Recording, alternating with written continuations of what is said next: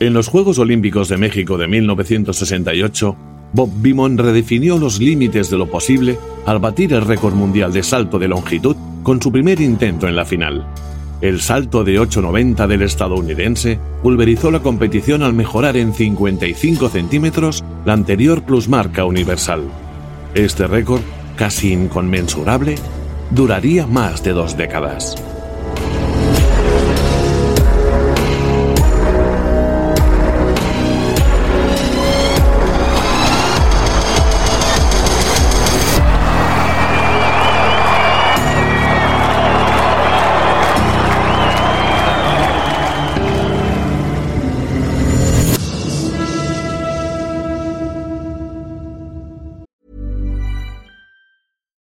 To pop the question? The jewelers at BlueNile.com have got sparkle down to a science with beautiful lab grown diamonds worthy of your most brilliant moments. Their lab grown diamonds are independently graded and guaranteed identical to natural diamonds, and they're ready to ship to your door. Go to BlueNile.com and use promo code LISTEN to get $50 off your purchase of $500 or more. That's code LISTEN at BlueNile.com for $50 off. BlueNile.com code LISTEN. Saludos y bienvenidos a las Historias Olímpicas Esenciales, 10 capítulos con algunas de las historias más grandes de los Juegos Olímpicos. Esperamos que disfrutéis de cada episodio y que no olvidéis suscribiros y visitar nuestra plataforma de podcasts donde podréis disfrutar de todos los capítulos. No muchas personas son capaces de causar una verdadera y duradera impresión, y la posteridad recuerda aún menos. Bob Beamon se encuentra entre el número infinitesimal de campeones cuyo legado ha trascendido a lo largo de generaciones. Su éxito no solo fue increíble, sino que incluso cuestionó las leyes de la gravedad y la lógica. Su logro fue tan indescriptible que inspiró una nueva palabra en el idioma inglés. El adjetivo bimonesco nació hace más de medio siglo y se relaciona con una hazaña atlética tan rotundamente superior a las anteriores que abruma la imaginación. Es un término que ha sido aprobado por el Comité Olímpico Internacional, pero que se usa a menudo en la jerga deportiva sin una verdadera apreciación de su etimología. Pero cualquiera que haya presenciado el vuelo de Bob Beamon en ese tormentoso 18 de octubre de 1968 no tendrá ninguna duda sobre el verdadero sentido de la palabra. Unos meses antes de que Neil Armstrong y Buzz Aldrin caminaran sobre la Luna, Beamon dio su propio gran salto para la humanidad. Solo que él no tenía un cohete, solo dos piernas que le permitieron volar. El vuelo de Beamon tuvo lugar en la Ciudad de México a una altitud considerablemente más baja que la Luna, pero sin embargo propicia para batir récords y cambiar el rumbo del destino. En el espacio de seis breves segundos y 19 zancadas, el estadounidense dio un salto estratosférico a un estatus legendario. Lo hizo a su estilo y de manera diferente a todos los demás, porque el ascenso de Beamon a la cima de su deporte fue tan abrupto y, sin embargo, tan conciso que, incluso a día de hoy, sigue siendo incomparable. En los Juegos Olímpicos de Ciudad de México, Beamon no solo ganó el concurso de su vida, sino que se estableció como una leyenda inconmensurable en un solo salto. Despegó, se elevó por el cielo y aterrizó con los pies prácticamente en otro siglo. A día de hoy, los 8.90 que hizo aquella tarde tormentosa siguen siendo el segundo salto con viento legal más largo de la historia. Solo Mike Powell, al final de otra noche embriagadora, fue capaz de llegar más lejos. El 30 de agosto de 1991 en Tokio, el estadounidense Powell y su compatriota Carl Lewis protagonizaron un duelo que cautivó al público. Se trataba del mismo imperioso Carl Lewis que había estado persiguiendo el récord de Beamon durante una década. Nunca había estado más cerca de él que en el preciso instante en el que Powell se lo arrebató cuando lo acariciaba con la yema de los dedos.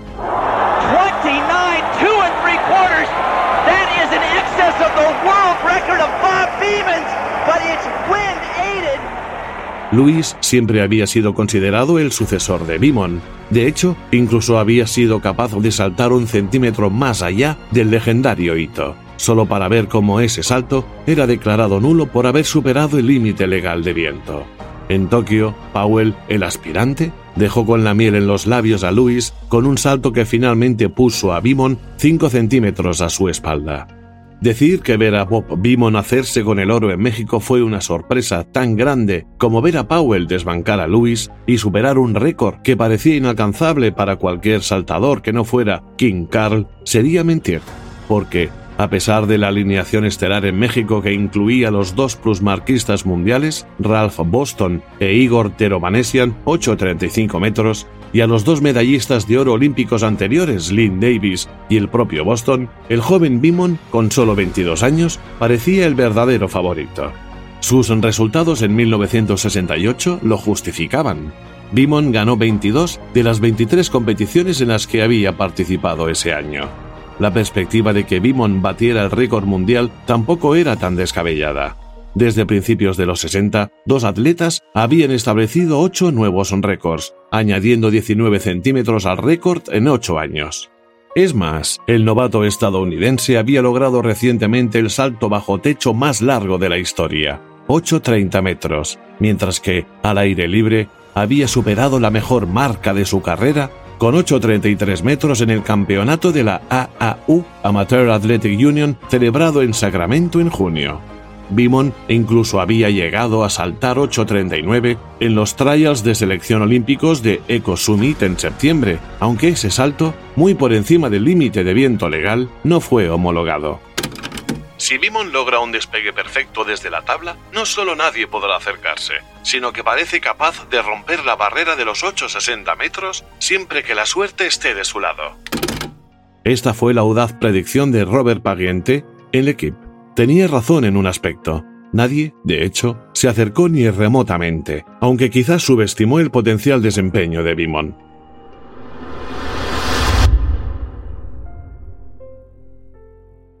Robert Beamon nació en 1946 tras el final de la Segunda Guerra Mundial. Dejó su huella en 1968, un año heroico, dramático y sin duda el más fascinante de la segunda mitad del siglo XX. Doce meses de revoluciones variadas sacudieron el orden establecido, desplegado en el ocaso de una década contradictoria donde se hicieron grandes avances con el pie todavía firme en el freno. Beamon tenía un talento en bruto que rara vez se ve en la vida. De niño era más alto y más delgado que sus rivales, 1,91 metros y 68 kilos cuando era adulto. Tenía resortes en las piernas y estaba tocado por una varita mágica. Mucho antes de dar el salto hacia la inmortalidad atlética, ya era una estrella local en las canchas de baloncesto de la Gran Manzana. Te da una idea de su habilidad el hecho de que Beamon fuera seleccionado por los Phoenix Suns en 1969 en la decimoquinta ronda del draft. Ya campeón olímpico en ese momento, su cambio del foso al parqué estuvo lejos de ser espectacular. Aunque siempre afirmó que el atletismo no era suficiente para poner comida encima de la mesa. Atraído por un salario de 250 mil dólares, Beamon nunca llegó a debutar en la NBA, pero siempre prefirió tirar a canasta a saltar. Una vez afirmó que podría haber saltado 35 pies, 10,67 metros, si hubiera practicado en la pista tanto como en la cancha de baloncesto. La juventud de Beamon es la historia de una semilla desafortunada que crece en el suelo equivocado. El joven Bob nunca conoció a su madre porque murió de tuberculosis mucho antes de que él tuviera la edad suficiente para recordarla. Su padre, mientras tanto, era un habitual tras las rejas y estaba encerrado en la famosa prisión de Sing Sing cuando su madre quedó embarazada, algo que, comprensiblemente, se convirtió en un punto de fricción entre sus padres. Mi madre no me llevó a casa porque estaba demasiado enferma para cuidar de mí y porque mi padre había amenazado con matarme si alguna vez me llevaba a su casa. Lamenta Beamon en su biografía The Man Who Could Fly. En South Jamaica, el distrito de Queens donde creció, Beamon vivía en una pensión, con su abuela o, a pesar de su desgana inicial, con el hombre que creía que era su padre natural. Entre dos periodos en la cárcel, su padrastro terminó aceptando al niño y lo cuidó lo mejor que pudo, lo que no significaba demasiado. En ese momento de su vida, Beamon admitiría más tarde que sus perspectivas eran muy limitadas. En gran parte, se vio obligado a valerse por sí mismo en una jungla urbana donde sentirse solo era un signo de debilidad. En ese ambiente hostil, jugar al baloncesto le ofreció cierto alivio. Si aún no estaba saltando muy lejos, al menos ya estaba saltando alto. A los chicos mayores les encantaba. Bimon era regularmente elegido para jugar en sus equipos, lo que le daba un sentido de pertenencia que le faltaba en otros ámbitos de su vida. El baloncesto es algo muy importante en Nueva York. Si eres bueno en eso, todos te respetan. Nadie querría arruinar el ojo con el que apuntas o el brazo con el que encestas. Explicaría más tarde. Para cubrirse las espaldas, Bimon se juntó con malas compañías. En su libro dice, Me uní a una pandilla. Nos llamábamos los franceses. Éramos entre 15 y 20, la mayoría salidos de las viviendas públicas de South Jamaica y en su mayoría con edades entre los 12 y los 15 años. Luchábamos con armas, cadenas y cuchillos hechos a mano. Un día vi que mataban a un niño con un picahielos. Se suponía que era solo una pelea a puñetazos. Fumaba, bebía vino, quizás el origen del nombre de su pandilla, e incluso vendía drogas como una actividad secundaria, pero era consciente de los peligros. Cuando era pequeño vi a tipos de mi edad caer como moscas por sobredosis de drogas, balas o ser enviados a prisión. Recuerdo que me dije a mí mismo que no quería ser como ellos. Su merecido lo recibió el día que fue arrestado por asesinato, simplemente porque se parecía al presunto asesino. Afortunadamente, la policía encontró rápidamente al verdadero culpable. Si esto fue una llamada de atención para Bimon, todavía le llevó algo más de tiempo para causar el efecto deseado, ya que con aquello solo ganó notoriedad y comenzó a fanfarronear una vez que regresó a las calles. Los chicos me consideraban una especie de héroe, solo porque me habían detenido y era sospechoso de asesinato. Aquello fue algo gordo. Como era de esperar, la escuela no ocupaba un lugar destacado en su lista de prioridades. Y sin embargo, sería la escuela, junto con un poco de ayuda de su abuela, la que haría que Bimon volviera al camino correcto. Cuando Bob fue expulsado del instituto, Bessie se encargó personalmente del problema acogió a su nieto y luego lo envió a una escuela 600 en Manhattan, una institución especial para niños con problemas. Apartado de su hábitat natural, Bimon volvió poco a poco a centrarse. Aún extremadamente talentoso con una pelota en las manos, hizo que uno de sus maestros comentara, ¿Sabes, Bimon? Si pudiera jugar baloncesto como tú, no lo haría en una escuela 600. Su abuela decidió gastarse algo de dinero en ropa decente para él, para que no fuera por ahí con más trapos o prendas de gran tamaño que lo hacían parecer un payaso. El resultado es que la percepción que todos tenían de Bimon cambió casi de la noche a la mañana. En la escuela, Bimon probó suerte en el atletismo y rápidamente le picó el gusanillo.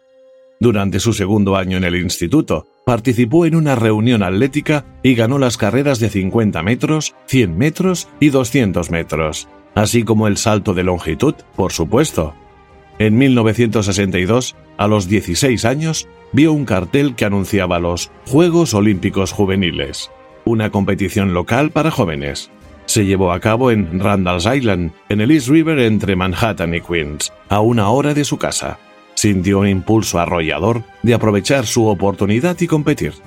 Aunque como no podía permitirse unas zapatillas de clavos, tuvo que pedir prestado un par a otro niño cuando apareció solo 15 minutos antes de su prueba. Era un día despejado, no había ni una nube. El cielo era azul y me sentía libre y sin restricciones. Cuando me llamaron por mi nombre, ni siquiera pensé en nada. Caminé hacia la pista, me recompuse por un momento y luego corrí por la pista y despegué en la tabla. Cuando aterricé, había batido el récord de salto de longitud de los Juegos Olímpicos Juveniles. La gente probablemente se preguntaba quién era yo y de dónde había salido, mientras estaba en el podio con la medalla de oro colgando de mi cuello. No habría podido responder a eso porque ni yo mismo conocía la respuesta. Recuerda Bimon. Al día siguiente, su nombre apareció por primera vez en el diario local, el Daily Mirror. Bob Beamon saltó 7,34. Había nacido un deportista y una ambición. Su padrastro no podía dejar pasar esta oportunidad. Fue a South Jamaica High School con una copia del artículo en la mano y se lo mostró a Larry Ellis, un renombrado entrenador de atletismo, y le pidió que tomara a Bob bajo su protección. Ellis aceptó, pero había una advertencia. South Jamaica High School era una escuela tradicional, una falta y Bimon sería expulsado. En ese momento, Bimon todavía jugaba con asiduidad al baloncesto, pero claramente estaba progresando en su nueva disciplina. En el salto de longitud fue el décimo mejor estudiante de secundaria del país en 1964. Un año después, subió al segundo lugar en el ranking nacional y también destacó en el triple salto. Su progresión fue rápida. Como diría más tarde, el talento en bruto e indisciplinado se pule gradualmente. La vida de Bimon de repente se salió de control. Antes incluso de llegar a la universidad, donde le esperaba una beca, se vio obligado a casarse con la joven que dijo estar embarazada de él. No solo las costumbres de la época exigían que hiciera lo honorable, sino que, y probablemente lo más importante, su abuela insistió. Nueve meses después, mientras estudiaba y entrenaba en North Carolina A&T, se dio cuenta de que el bebé aún no había nacido.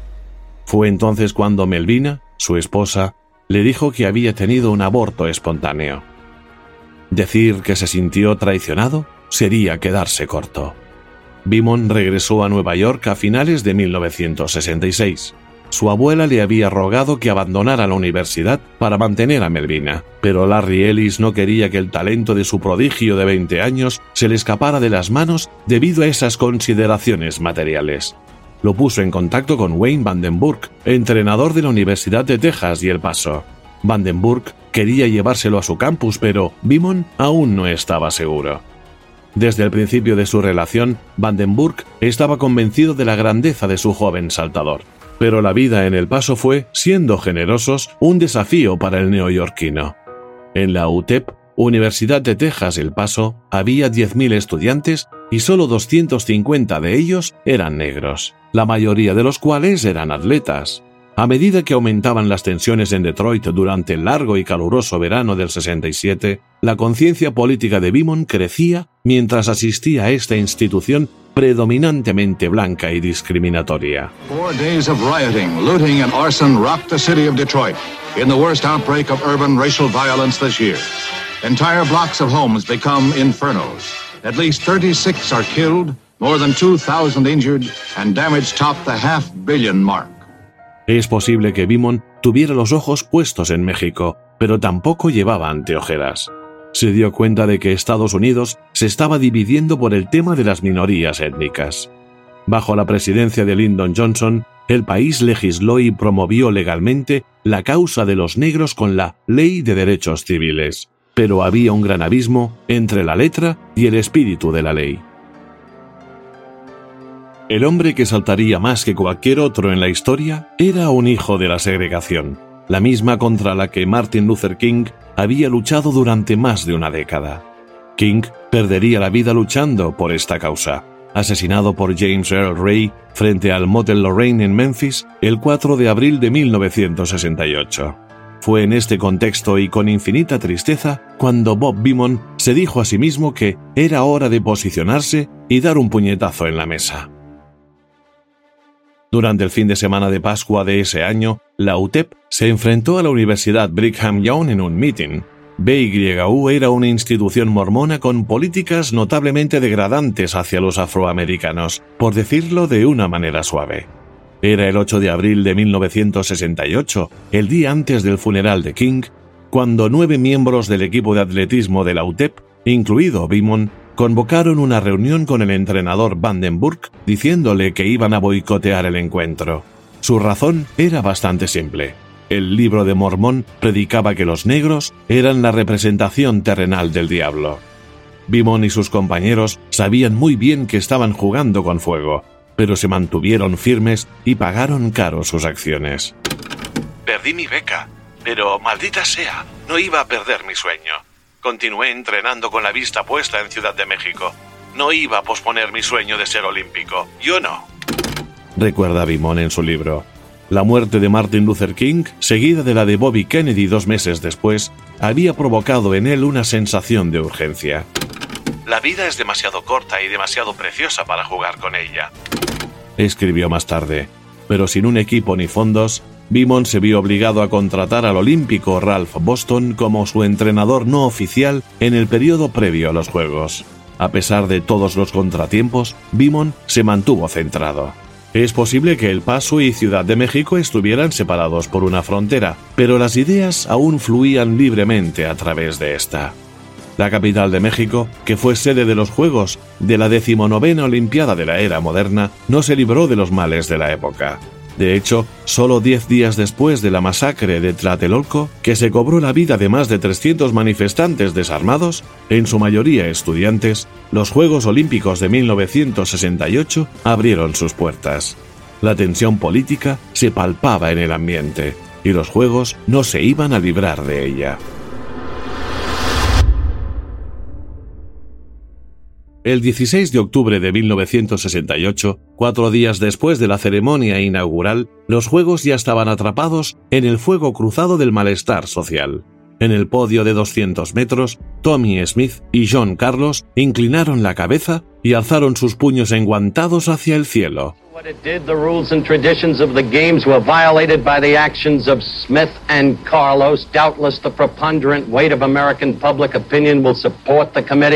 Dos días después, la mañana de la final de salto de longitud, se les pidió a ambos que hicieran las maletas y abandonaran la villa olímpica. Bimon todavía seguía allí, pero por los pelos. El día anterior, el joven saltador casi tropieza en el primer obstáculo. Dos saltos nulos en la clasificación dejaron a Bimon al borde del precipicio con una sola bala en la recámara. Boston, su mentor, que logró el oro en Roma y la plata cuatro años después en Tokio, se llevó a Bimon a un lado y lo ayudó a relajarse. En el último lanzamiento de los dados, Bimon lo arregló. Como Jesse Owens, en Berlín, había coqueteado con el desastre, pero su tercer salto, 8-19, fue suficiente para ponerlo en la final y demostrar de lo que era capaz. Las actividades nocturnas de Bimon la víspera de la final han sido objeto de mucha especulación. Aunque las versiones han variado a lo largo de los años, lo que parece claro es que no siguió al pie de la letra el manual de instrucciones para obtener un alto rendimiento atlético. En su biografía, Bimon dice que pasó la noche haciendo el amor con su novia de la infancia, Gloria, la chica con la que se habría casado si no le hubiesen obligado a actuar de otra manera. Pero en otras ocasiones Bimon también ha admitido estar contrariado por la expulsión de sus compañeros de equipo, Smith y Carlos. Eso lo obligó a salir por la noche para desahogarse. Todo iba mal, así que me fui a la ciudad a tomar un trago de tequila. La verdad es que me relajó y dormí bien. En cualquier caso, al día siguiente, a las 3.46 de la tarde, Bimon se encontró de pie en el pasillo con el dorsal 254 a la espalda. Hacía 23,5 grados en el corazón del Estadio Olímpico con una humedad del 42%. El estadounidense era el cuarto saltador en una final de 17 competidores. Las condiciones eran difíciles, los primeros tres saltos fueron nulos, y el cielo se iba oscureciendo visiblemente a medida que se acercaba una tormenta. Nos preguntábamos si íbamos a poder saltar recordó hace unos años el francés Jacques Pani en el diario Ouest France, recordando su séptimo puesto en la final. Se acercaba la lluvia, hubo terribles ráfagas de viento, y como soplaba desde atrás, no teníamos idea del efecto que tendría en la pista. De hecho, se estaba gestando una tormenta, pero antes de que el cielo se abriera, un trueno retumbó en el estadio. Como Bimon se encontraba a 40 metros del foso, sería incorrecto decir que el público solo tenía ojos para él porque al mismo tiempo se estaba disputando la final de los 400 metros, que terminaría con un nuevo récord mundial, el primero por debajo de los 44 segundos. Esta carrera captó la atención de los espectadores, la mayoría de los cuales probablemente sintieron que la final del salto de longitud, que, después de todo, acababa de comenzar, aún continuaría después de que el estadounidense Lee Evans se pasease con un tiempo de 43.86. Gran error. Solo unos segundos después, tras recorrer el pasillo en busca de la tabla, Bimon y sus ágiles extremidades despegaron. Su torso alargado se elevó por el aire, desafiando las fuerzas de la gravedad, mientras parecía flotar seis pies, 183 centímetros, sobre el suelo. Después de lo que pareció una eternidad, Bimon dijo que sintió que estaba suspendido durante una hora antes de aterrizar. Finalmente su cuerpo aterrizó de una manera poco convencional. Digamos que hay margen de mejora en ese apartado, pero, de nuevo, nadie es perfecto. Aterricé con tal impacto que seguí saltando como un canguro y de un brinco salí del foso. No estaba muy contento con mi aterrizaje. ¡Demonios! ¿Cómo pude haber aterrizado sobre mi trasero y no sobre mis pies? Eso me costará centímetros, pensé. ¡Maldición! ¡Me equivoqué! Realmente aterricé en mi trasero. He perdido al menos un pie, pensé. Si bien el aterrizaje no estuvo exento de fallos, lo que lo precedió fue un éxito más allá de todo lo imaginable. Sentado en un banco junto a la pista, Boston hizo balance de lo que acababa de presenciar. Dirigiéndose al actual campeón olímpico, dijo, Esos son más de ocho metros y medio. A lo que Lynn Davis respondió incrédulo. Con su primer salto. No, no puede ser. El hombre cuyo récord mundial estaba a punto de caer aún no se había quitado el chándal, pero ya sabía que ahora era una batalla por la medalla de plata. Su compatriota había saltado tan lejos que la competición, efectivamente, había terminado.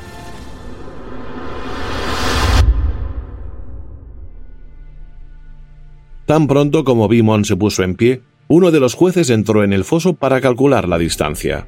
Primero se hizo la bandera blanca. No había ningún tipo de infracción en la tabla. El anemómetro indicó entonces dos metros de viento favorable por segundo, el límite de lo permitido. Eso significaba que el salto se mantendría y podría medirse, siempre que la tecnología lo permitiera. Boston tenía razón. Bob Beamon había saltado más de 28 pies. Mucho más. En pocas palabras, había saltado más allá de lo que era imaginable y técnicamente esperado en ese momento. Los Juegos de México fueron testigo del cambio a la puntuación electrónica en todas las competiciones. El salto de longitud se midió mediante un dispositivo óptico que corría a lo largo de un riel. El juez extendió el dispositivo lo más lejos posible, pero había un problema. Los oficiales habían limitado la distancia a 860. El salto de Bimon era tan extraordinario que era inconmensurable. Mientras se alejaba de un salto, balanceando alegremente sus caderas y brazos, aliviado de no haber pasado por encima de la tabla tras el drama de la caótica clasificación, Bimon dejó a los jueces con su inesperado enigma.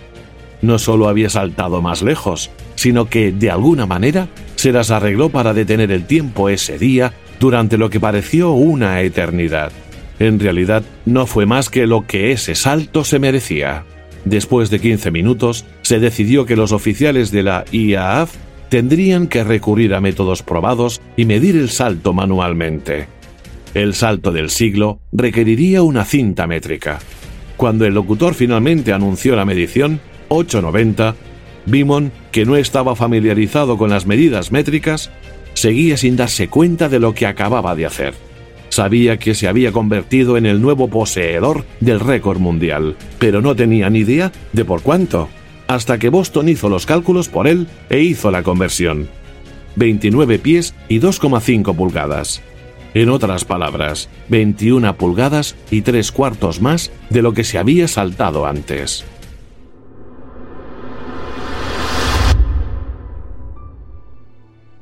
Cuando Bimon finalmente se dio cuenta de la magnitud de su logro, sus piernas cedieron y cayó al suelo. Sufrió un breve ataque de cataplegia provocado por el impacto emocional. Con la cabeza entre las manos y la necesidad de que Boston lo sostuviera, el nuevo poseedor del récord mundial había recordado su condición de mortal minutos después de hacer historia. Comparado con ese salto, parecíamos niños, dijo el atleta soviético Igor Terovanesyan, casi exactamente un año después de haber igualado el anterior récord mundial en ese mismo estadio. Davis, el defensor del título, se acercó a su sucesor y le dijo, Has destruido la prueba. Podría ser, pero ese primer intento casi acaba también conmigo. Respondió supuestamente Bimon una vez recuperado. Simbólicamente, las nubes de tormenta que se cernían sobre México DF repentinamente descargaron sobre el Estadio Olímpico y eliminaron cualquier posibilidad remota de cualquier tipo de revisión. El oro ya era una conclusión inevitable, pero Bimon saltó de nuevo. Unos modestos 804. Luego guardó sus zapatillas de tacos. Las condiciones se habían deteriorado aún más y una pista mojada y un viento arremolinado acabaron con cualquier posibilidad de que alguien igualara la heroicidad de Bimon. Antes de subir al podio, Bimon se arremangó los pantalones del chándal hasta las pantorrillas, dejando al descubierto los calcetines negros que llevaba en solidaridad con Smith y Carlos. En el escalón más alto, levantó el puño en apoyo a la causa de los estadounidenses negros. El nuevo rey se sintió abrumado por un pensamiento fugaz, pero lúgubre. ¿Y ahora qué? El campeón olímpico y poseedor del récord mundial se sintió repentinamente mareado por el vértigo de su logro. No lo sabía en ese momento, pero probablemente podría sentirlo en su interior. Su único momento de grandeza ya había quedado atrás. El hombre que dio el salto del siglo para mejorar el récord del mundo 55 centímetros nunca estuvo cerca de igualar su hito mexicano. De hecho, Bimon nunca saltaría más allá de 8.16 después del día en que detuvo el tiempo. Las lesiones y la urgente necesidad de ganar dinero hundirían pronto a un Bimon ahogado por todo lo que sucedía a su alrededor. Alcancé la cima cuando acababa de cumplir 22 años. Yo era un estudiante en la universidad, estaba casado y trataba de competir como un atleta de nivel internacional. Estábamos a finales de los 60, con turbulencias entre negros y blancos, el movimiento feminista, asesinatos, la clase media descubriendo las drogas. Fue una época extraña, y me perdí un poco en todo aquello. Dijo más tarde. Si Bimon estaba conmocionado, también lo estaba el resto del mundo. Y tal vez, como era de esperar, la gente no tardó mucho tiempo en empezar a buscar respuestas a las preguntas legítimas que surgieron. ¿Era realmente posible batir un récord mundial por ese margen? El viento soplaba con fuerza ese día, pero ¿en realidad eran dos metros por segundo? Se tomó estas preguntas con calma, salvo cuando algunos ponían sobre la mesa el tema racial. Hubo científicos que analizaron mi salto usando las leyes de la física, discutiendo velocidad, trayectoria y aerodinámica, entre otras cosas.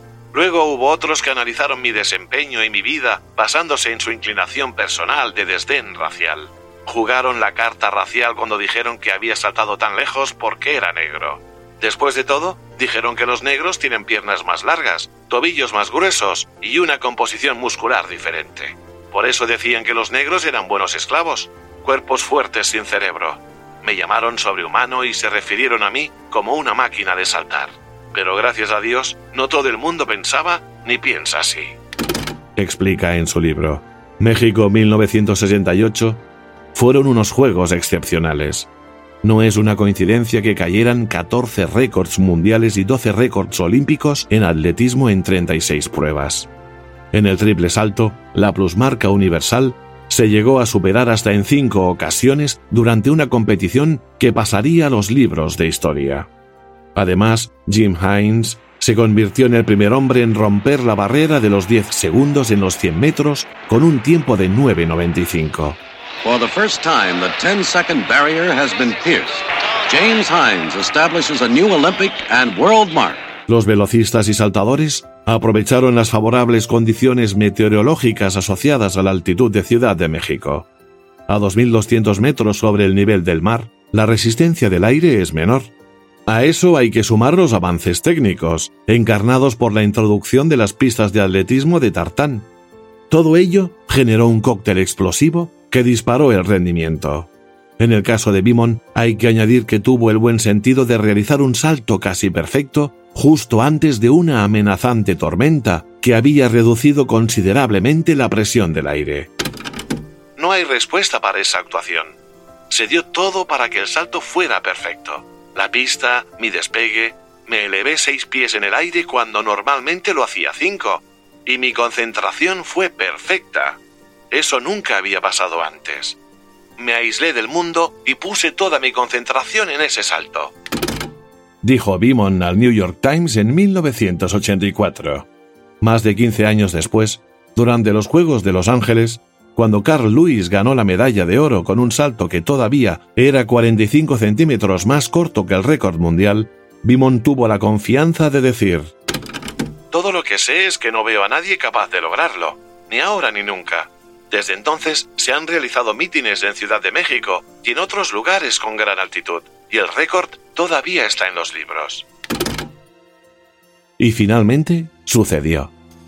Siete años después, en el Campeonato Mundial de 1991 en Tokio, Mike Powell superó por 5 centímetros el récord vigente durante 23 años al final de un emocionante duelo con Lewis. Es posible que el registro de Beamon se haya borrado de los libros, pero no de la memoria.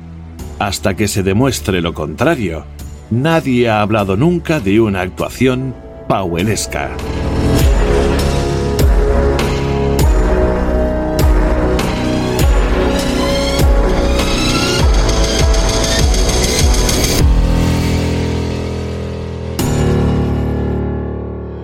Las historias olímpicas esenciales están escritas por Maxime Dupuy y traducidas por Davinia Zapata, narradas por Xavi Parellada y producidas por Bababam.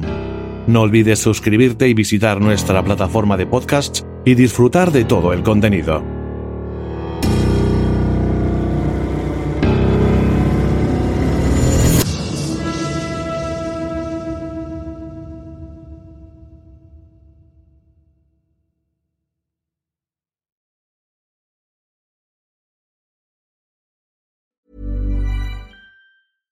Want flexibility? Take yoga. Want flexibility with your health insurance? Check out United Healthcare Insurance Plans. Underwritten by Golden Rule Insurance Company, they offer flexible, budget friendly medical, dental, and vision coverage that may be right for you. More at uh1.com.